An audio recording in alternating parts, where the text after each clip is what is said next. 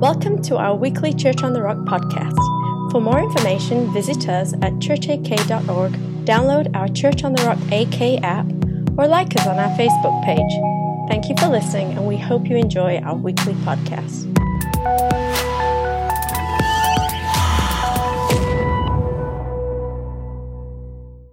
Today, again, in our series out of Proverbs, the book full of principles to live by that can change our life, our destiny, our future in so many ways. Today we're broaching another difficult subject. Probably not as difficult as last week, parenting and all that stuff, but honesty and dishonesty. That's, that's one that we need to really look at today. And um, this is a character quality that we all need to pay close attention to. It's one of the Ten Commandments, actually. It's the ninth commandment, and that is, You shall not bear false witness against your neighbor. We shorten that often by saying, You shall not lie. That's basically the gist of it. And what God gave us the Ten Commandments, He, he was establishing a civilized society. There are Ten Commandments, and it's the foundation of society. Uh, a civilized society is a society that's governed by moral laws. There has to be absolutes. There just can't be anything goes. That's how you feel, then live that way. Or this is what you desire, well, those desires could be sinful. You know, it's not, it's not like that. A civilized society can't exist under anything goes. There has to be right and wrong moral absolutes. And so those were laid down, and uh, there has to be this objective morality, and that morality, again, is based on the Bible, on Scripture. The Bible's been around for a long time. Truth has been around for a long time. Many people who've been living by truth have been around for a long time. All right, so we have this absolute. So we have an absolute to base that morality on. Uh, but this was a legal commandment. He's actually saying when you go to court, don't perjure yourself. That's really what he's saying. Don't bear false witness. Bear means to testify or answer. When you're asked a question, you answer.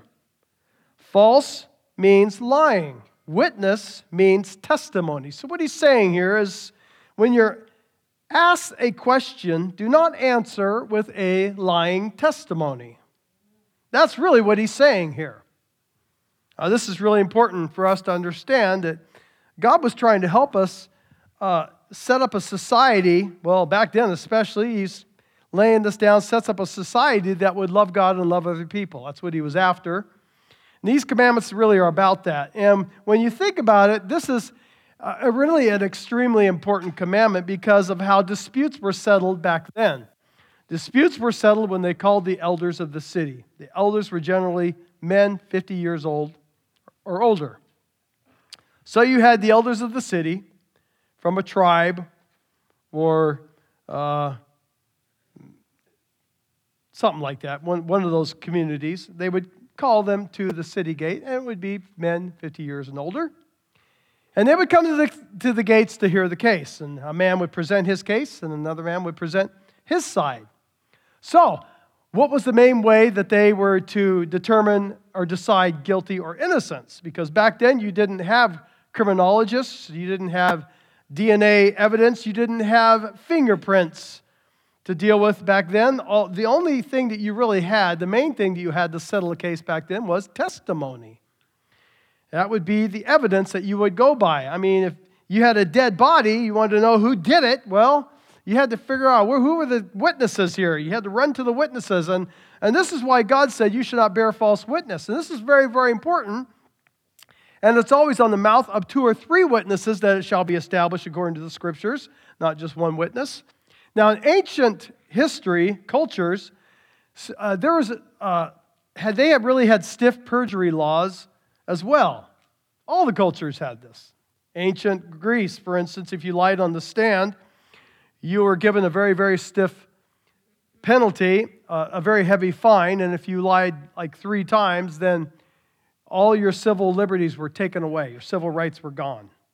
Now, in Egypt, if you lied on the stand or under oath, they would amputate your nose and ears. So that was pretty easy to tell who the liars were in society. There goes one. Now, it was even worse in Rome. In Romans, in the Romans, if you lied on the stand, you were hurled off an 80 foot high rock. That's the end of it there. So, cultures took this very seriously. And that's where you get this oath that we take often in America, which I think they're trying to do away with, where you put your hand on the Bible and you say, I swear to tell the truth, the whole truth, nothing but the truth, so help me God. Anybody here done that? You don't have to raise your hand. I know that might be a little embarrassing. no, but there's lots of reasons why you may have to do that. So, when it comes, this is that basically where that comes from, and we need to understand that there is a moral code that God was trying to implement through the Ten Commandments. Now, I'm not concerned whether somebody's going to like lie and send somebody to the electric chair, but what I am concerned about, I think what we all need to be concerned about, is that we don't violate the principle that's behind this commandment, and that's the principle of honesty, and that's where we're going after today. Now, if I were to ask the question here today, are you a liar? Or you might respond real quick by saying, No, I'm not a liar. What are you talking about? I'm not a liar. Now, if I say, well, now, wait a minute, be honest. Come on, let's all be honest. All right, I might have fudged the truth here and there, you know. That fish I caught last summer really wasn't five pounds, it was really a pound and a half. I mean, oh, so what? I've, I fudged it three and a half pounds. What's the big deal? Come on. I know when they took the picture, I held it way out here. Um, you know, all right, I exaggerated a little bit on that story. And we all kind of go there and do that kind of stuff, but we don't consider ourselves outright liars. Well, today we're going to look at three areas of honesty honesty with ourselves, honesty with others, and honesty with God. And how, why is that important for our own life? Why is this important to tackle this tough topic? Let's begin with the first one. I'll be honest with myself, personal honesty. Now, again, we're looking at the book of Proverbs, where we're dealing with some of this, this book of wisdom. Unique book, because unlike the other 65 books of the Bible, uh, it's, it's a little different the way it's put together. For instance, in one of the other books of the Bible, if you're reading a verse and you come up on verse 6 and you go, oh, I'm not sure about that verse 6, you kind of back up and read a couple verses before it because that ties into the verse that you're trying to understand, and you read things in context, and it brings a greater understanding. It kind of flows pretty good. Proverbs isn't always like that. Proverbs is really just kind of a bunch of unrelated verses, these principles all kind of tied together, uh, and they don't really support one another. It's just like this, this, this, and you read through it and you go, I think I lost my train of thought here. What's going on? And, and it could be like that. You got to read it real slow. But what we're going to look at today in Proverbs we actually have a few verses that actually do tie together. They kind of build on each other. This will make it really interesting for us. So we're going to go to Proverbs chapter 4 and read a few verses that link together.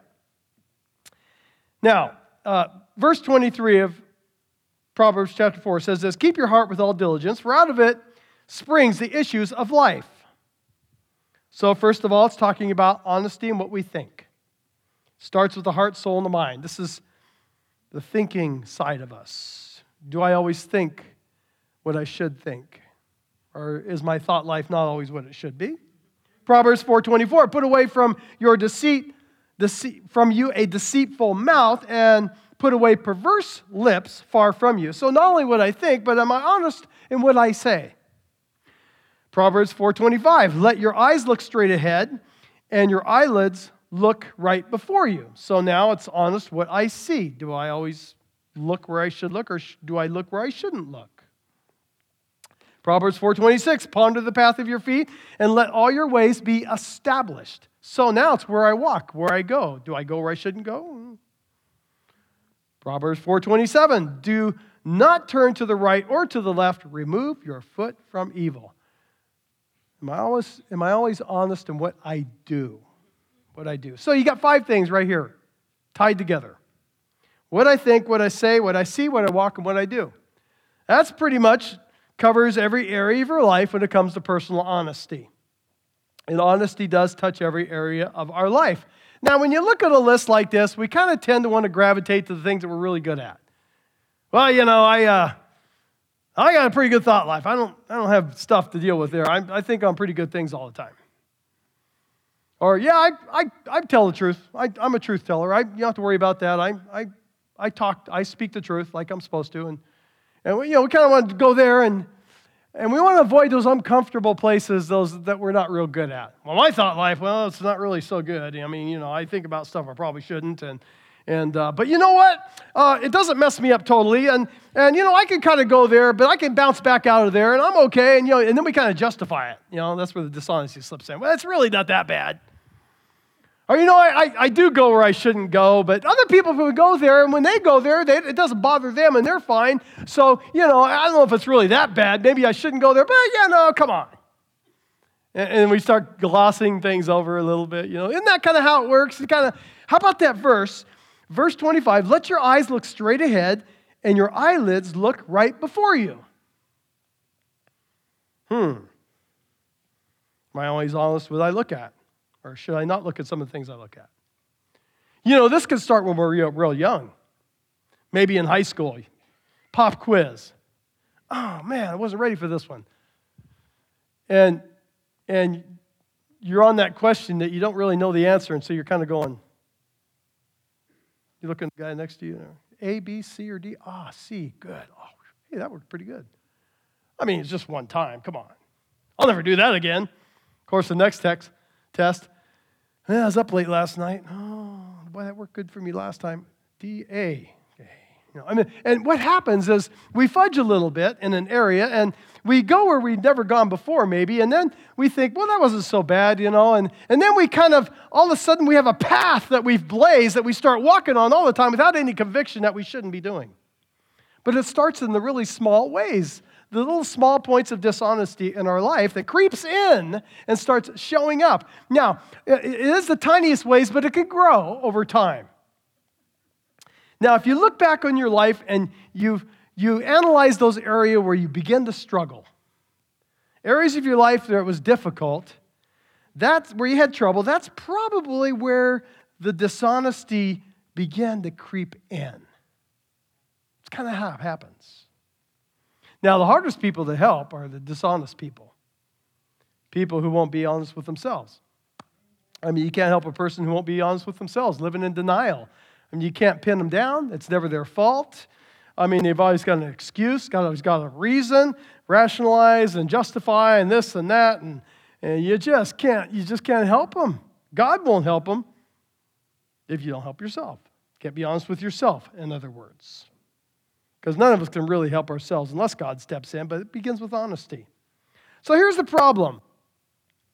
What, um, well, especially if, I don't know if you're into somebody, maybe you're in this position now, I don't know, but you've been so hurt by your past and you've never dealt with it. You never allow God to come in and receive his healing for the pain and the problems of the past. And if you've never taken that step, and I know people that haven't, that it's really hard to work with them because they can't be honest with themselves. They never faced the truth and therefore still living in some type of self deception to get by in life. Makes it really difficult. Maybe you've dealt with this where you said to somebody, hey, you, you messed up over here, and they're like, oh, yeah, I'm just a, I'm just a terrible person. No, you're not a terrible person. You just made a mistake over here. Oh, no, I know. I'm a terrible person. Can't, can't admit. Or, or dealing with a perfectionist, I mean, perfectionists, they can't admit their fault and, and not being honest. Can't admit that they've done something wrong. We've all had moments like that in life. You can't get by it. It's part of, part of growing up in this broken world and growing in honesty ourselves. Now, if we have an area that we're struggling with in life and won't be honest with it, then we'll never be free. You have to have an accurate, clear diagnosis of the problem. Then you have to own the problem, be honest about the problem, or get ready for the same old, same old. Never get free. Same old patterns. So, learning to be honest with ourselves is critical. That's where it begins. That's how we got born again. We came to Jesus, we were, had an honest moment with God about our own condition a life without Him and our need for Him, and bam, something transpired in that moment that was powerful. Now, we also have to be honest with others. Uh, out of my personal honesty, then comes a relational honesty that I can be honest with you as I communicate with you. Now, Proverbs 12 17 says this He who speaks truth declares righteousness, but a false witness, deceit. We're going to look at that word again, deceit, a little bit more soon. But deceit, the spirit of deceit, is a real thing. It's something we're contending against. Now, it starts with the most basic. In order to be honest with others, I need to speak the truth.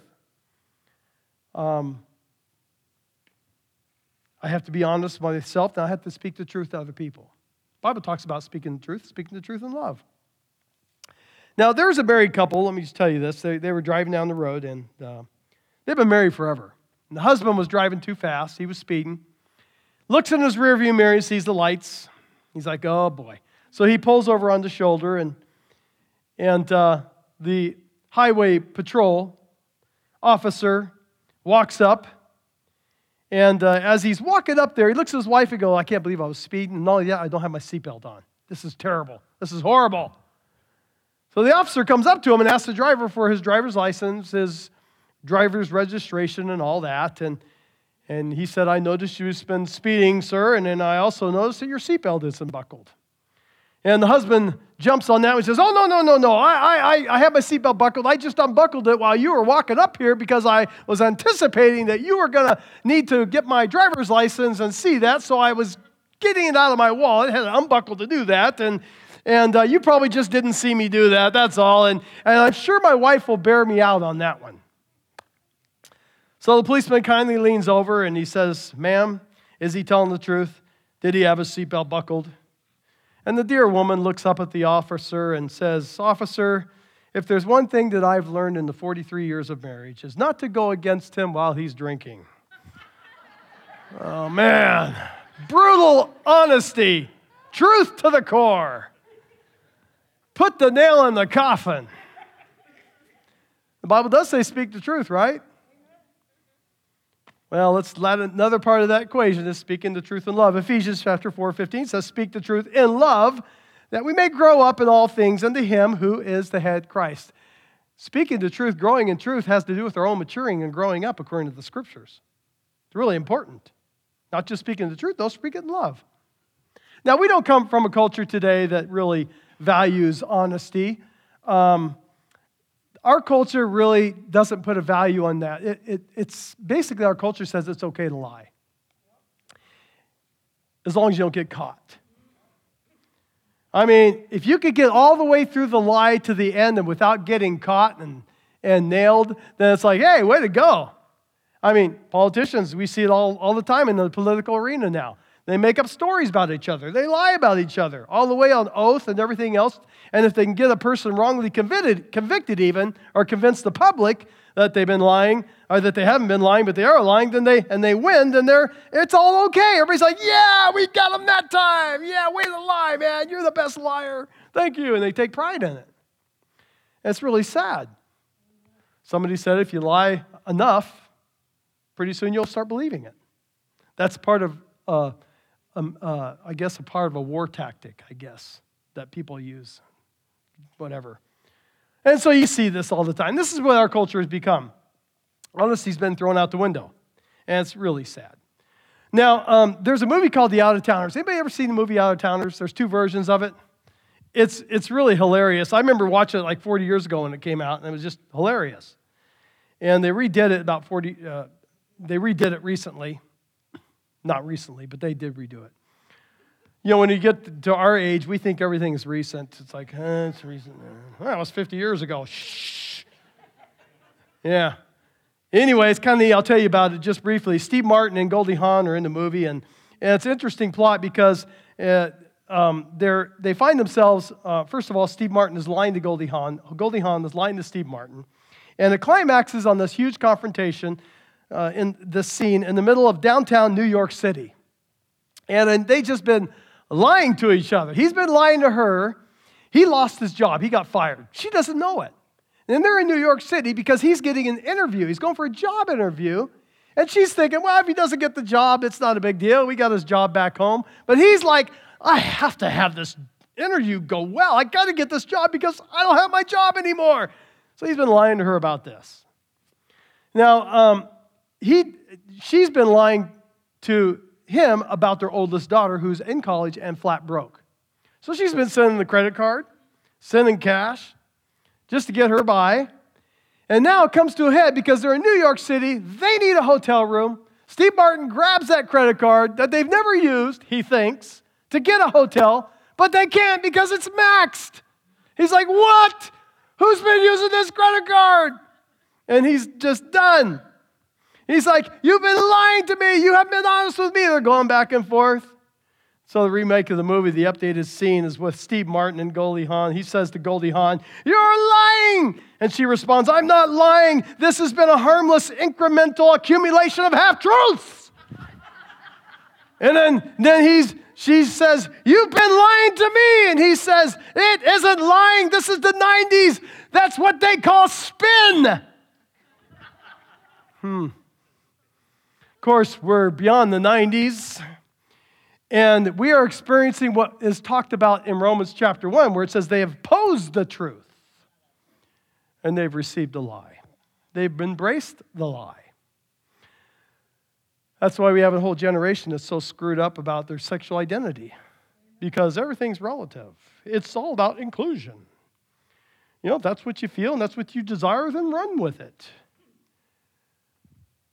They've opposed the truth to embrace the lie because inclusion. You know, inclusion won't keep you out of hell. Do you know that inclusion isn't love? When they're running headlong straight into a disastrous life. Truth in love, truth in love is love and will save them and deliver them. And so the Bible says, speak the truth in love, and that's critical. Jesus is the way, the truth, and the life. And we live by Him and His counsel, and the truth, the Holy Spirit of truth. The Holy Spirit is called the Spirit of truth. Now, if I uh, divide this room in half and say, okay, all the people who just believe, tell the truth. You're running over here. Okay, true. How about you guys? You guys are real softies over here, right? And and so the truth side's like, man, I just tell the truth. If you can't handle the truth, boy, you better buck up because I'm just going to throw it down. You know, that's what we do. We just throw the truth down, and they just need to receive the truth. You can give them the truth. No, I get it. I get it. I'm a truth guy. But how many think there might be a little bit of love missing there? and they kind of feel beat up and bruised and run over a little bit. So that's where the love side comes in. And uh, those of you who are on the extreme love side, you, you know the importance of truth, you kind of want to ease them into it. Because you don't want to hurt their feelings too bad and derail them and mess them up, right? Uh, so let's not just say they're fired, let's just say they've been temporarily displaced. That works. Um, how many know both sides need to come together? Proverbs 15 23 says, A man has joy by the answer of his mouth, and a word spoken in due season, oh, how good it is. There's a sensitivity, a tact that comes in with speaking the truth in love that both of us need to learn. The truth maybe needs to, you know, soften it up a bit, make it a little more palatable, think about timing issues and the love side, well, maybe, yeah, wisdom in, in bringing the truth to bear on the situation for the sake of that person before they have a disastrous train wreck. And so it all comes together, and we need to learn how to do that well. But the bottom line is, we need to be able to speak the truth and have that honest conversation. Have you ever heard somebody say, Well, to be honest with you, have you ever stopped and thought, wait a minute, what do you mean to be honest with me? You haven't been honest with me? Or, or, or they say, you know what, I'm going to be honest with you now. You ever think, well, now you're going to be honest with what? What were we just? I don't understand what's going on here.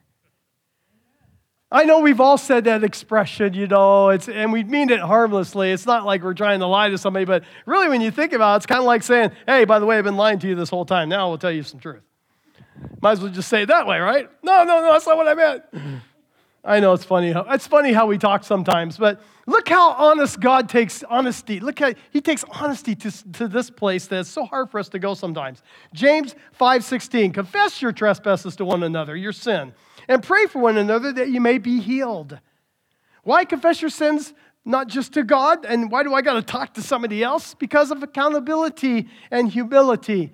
bring deep freedom to our life, especially when we've given place to a spirit of deceit that needs to be exposed, because that spirit works on us in the dark. It makes life really hard.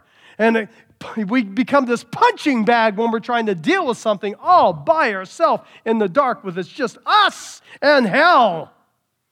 And it's hard to win. God says, bring it somebody else in that can help you and hold you accountable and you can be honest with. And it changes everything. Because in order to take that next step, you still got to be honest with yourself first. I need help. I'm losing this battle. That's deep honesty. And then we do the next step. Again, I say you can't help people that are dishonest.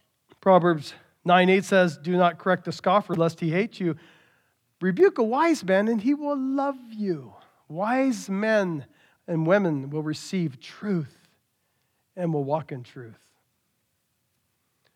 Now, before we go any further, we have to touch on the root of dishonesty. What is the root of all this? Well, let's look at Proverbs chapter 8, verse 6 and 8.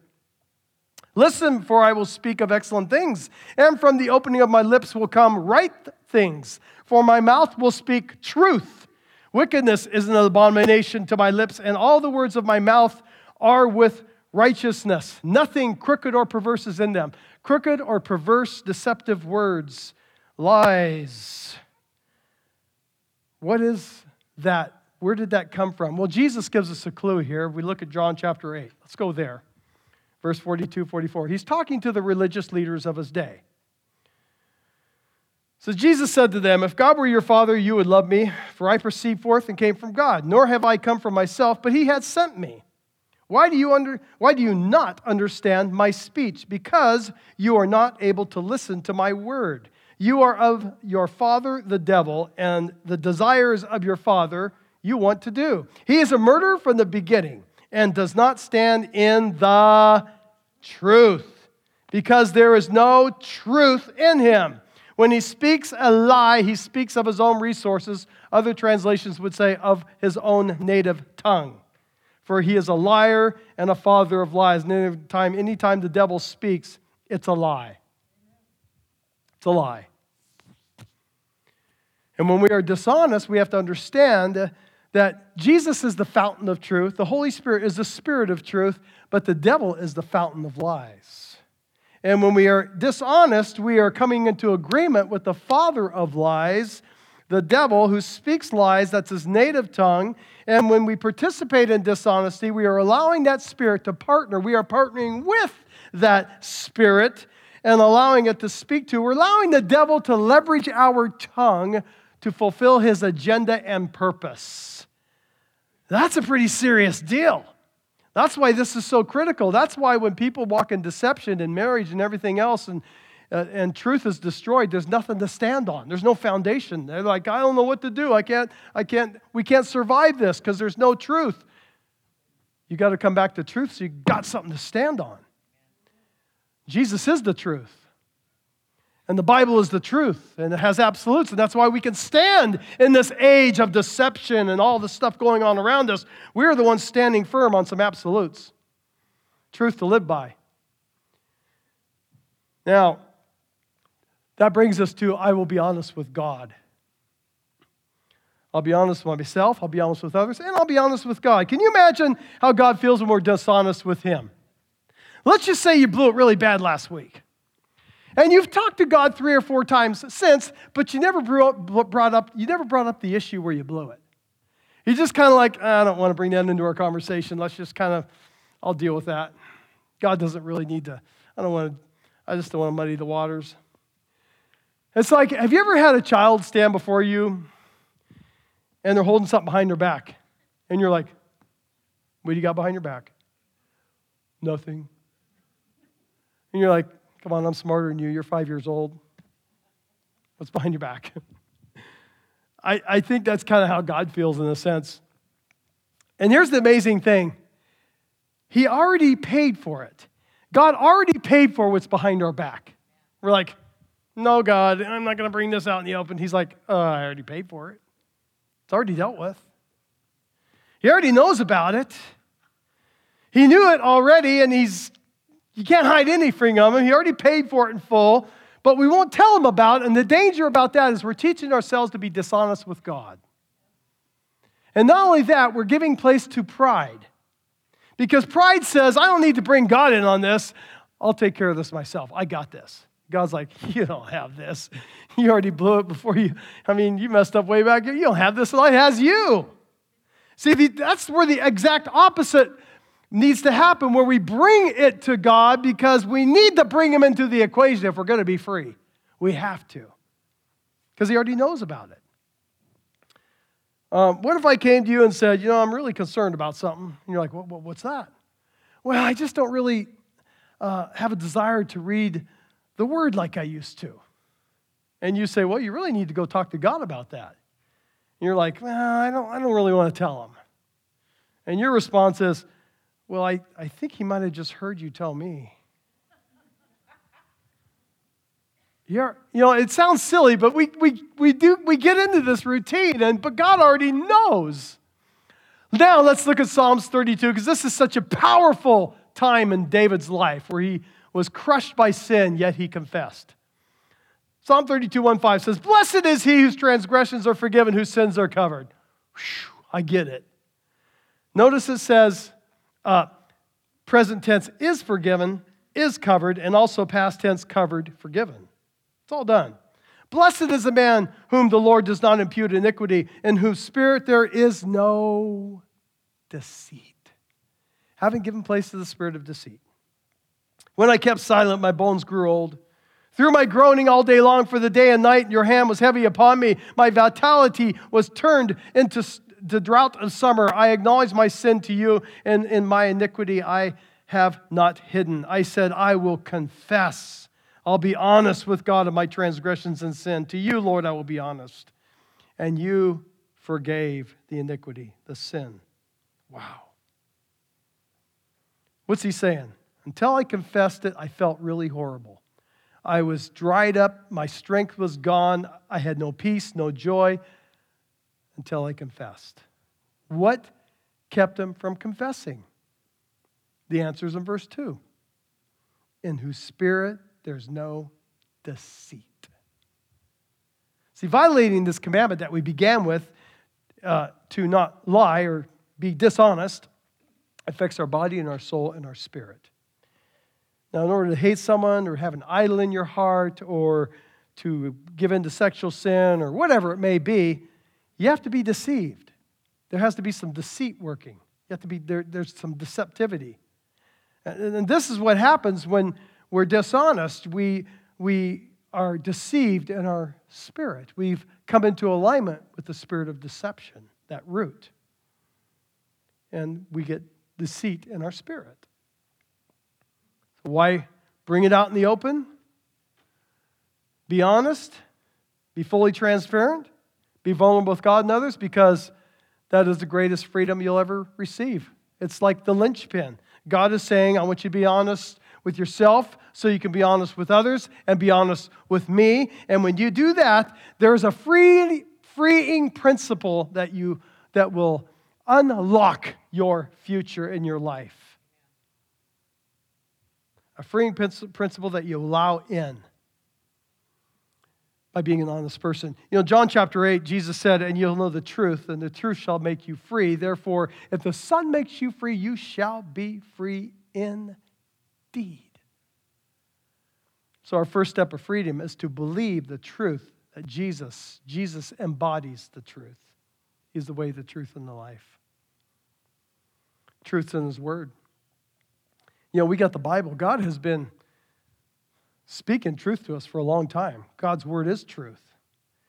We have his very words. He communicates truth to us continually. He speaks to us even today through the truth of his word. And, it's not, not what, because of what I think or what the smartest person in the room can come up with, but it's simply because God is being honest with me through his word. And that's where life change can happen. Oh, the worship team come out. So he asked me to be honest with him in return, because truth sets us free. None of us want to be enslaved to be dishonesty. None of us want to be enslaved or brought down by anything. We don't want to walk around bogged down, weighed down, burdened down by what we've been doing. We all want to be happy and joyous and free and full of peace. And the answer is not in anything I can generate from within myself. The answer only comes through truth in my life. Truth from Jesus. And when I respond to God's truth, that's when His truth explodes inside of me and breaks off that which has been weighing me down. That's why He says, You can be free, you will be free indeed. Otherwise, you remain enslaved. Trusting in the truth brings freedom like nothing else. That's how we got born again. Big time freedom. Free indeed. This is serious stuff. That's a huge statement. The beauty of this is wherever you're at in life, wherever you're at in your journey, God loves you where you're at, and when you receive His truth, even in that moment, something powerful happens. That's what happened when we got born again. The Bible says, There is no one righteous, all have sinned, we've all fallen short. We were all enemies with God, separated from Him. We had no hope but Jesus. And we all had to come to terms with that, that honest moment with God the day you got born again. And when that happened and you said yes to Jesus, yes to truth, His life exploded in you and you, bam, became a new creation just like that. And as truth lodged itself inside of you and begins to work itself out. And it begins to address everything in our soul and begins to change, change our hearts from the inside out. And you could be walking with God for 30 years, living by His truth. And one day, the light goes on, and you discover another area of your soul that has a little bit of darkness in it, little gray over here. And you go, Oh, I never saw that before, Jesus. Jesus says, I know, but today's the day I wanted to reveal it to you. It's time. And you don't walk around all guilty and shame on me. You rejoice. Say, Thank you, Jesus new revelation. Oh, you're taking me from glory to glory. I'm becoming more like you every day. I've been walking with you 30, 40 years, and you're still showing me stuff. Your truth is still working in my life. And let me tell you something the truth that you have now, you are accountable for. You're accountable for it. That's why it's so dangerous for people who've been serving Jesus for so many years and then all of a sudden walk away. That person is accountable for the truth that they know and they have received. And there should be the fear of God on that life. One day we'll stop and say, My God, what am I doing? I'm accountable for what I know. I must turn back. And that's and God's faithful to do that because that truth will chase them down and will speak to them their whole life. You can't run from truth. Can't once you've got it in you.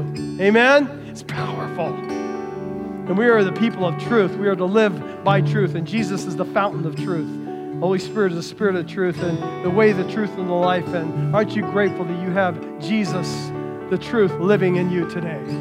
Guiding you, showing you the way, giving you ongoing revelation. That'll continue until the day you die and meet Jesus. And you see Jesus who embodies truth face to face, and then you'll be complete. But until then, we're a process so enjoy the journey and drink in the truth and allow truth to do its work in your life. Thank you for listening. For more of our podcasts and to discover how you can connect, visit us at churchak.org or download our Church on the Rock AK app from either iTunes or Google Play.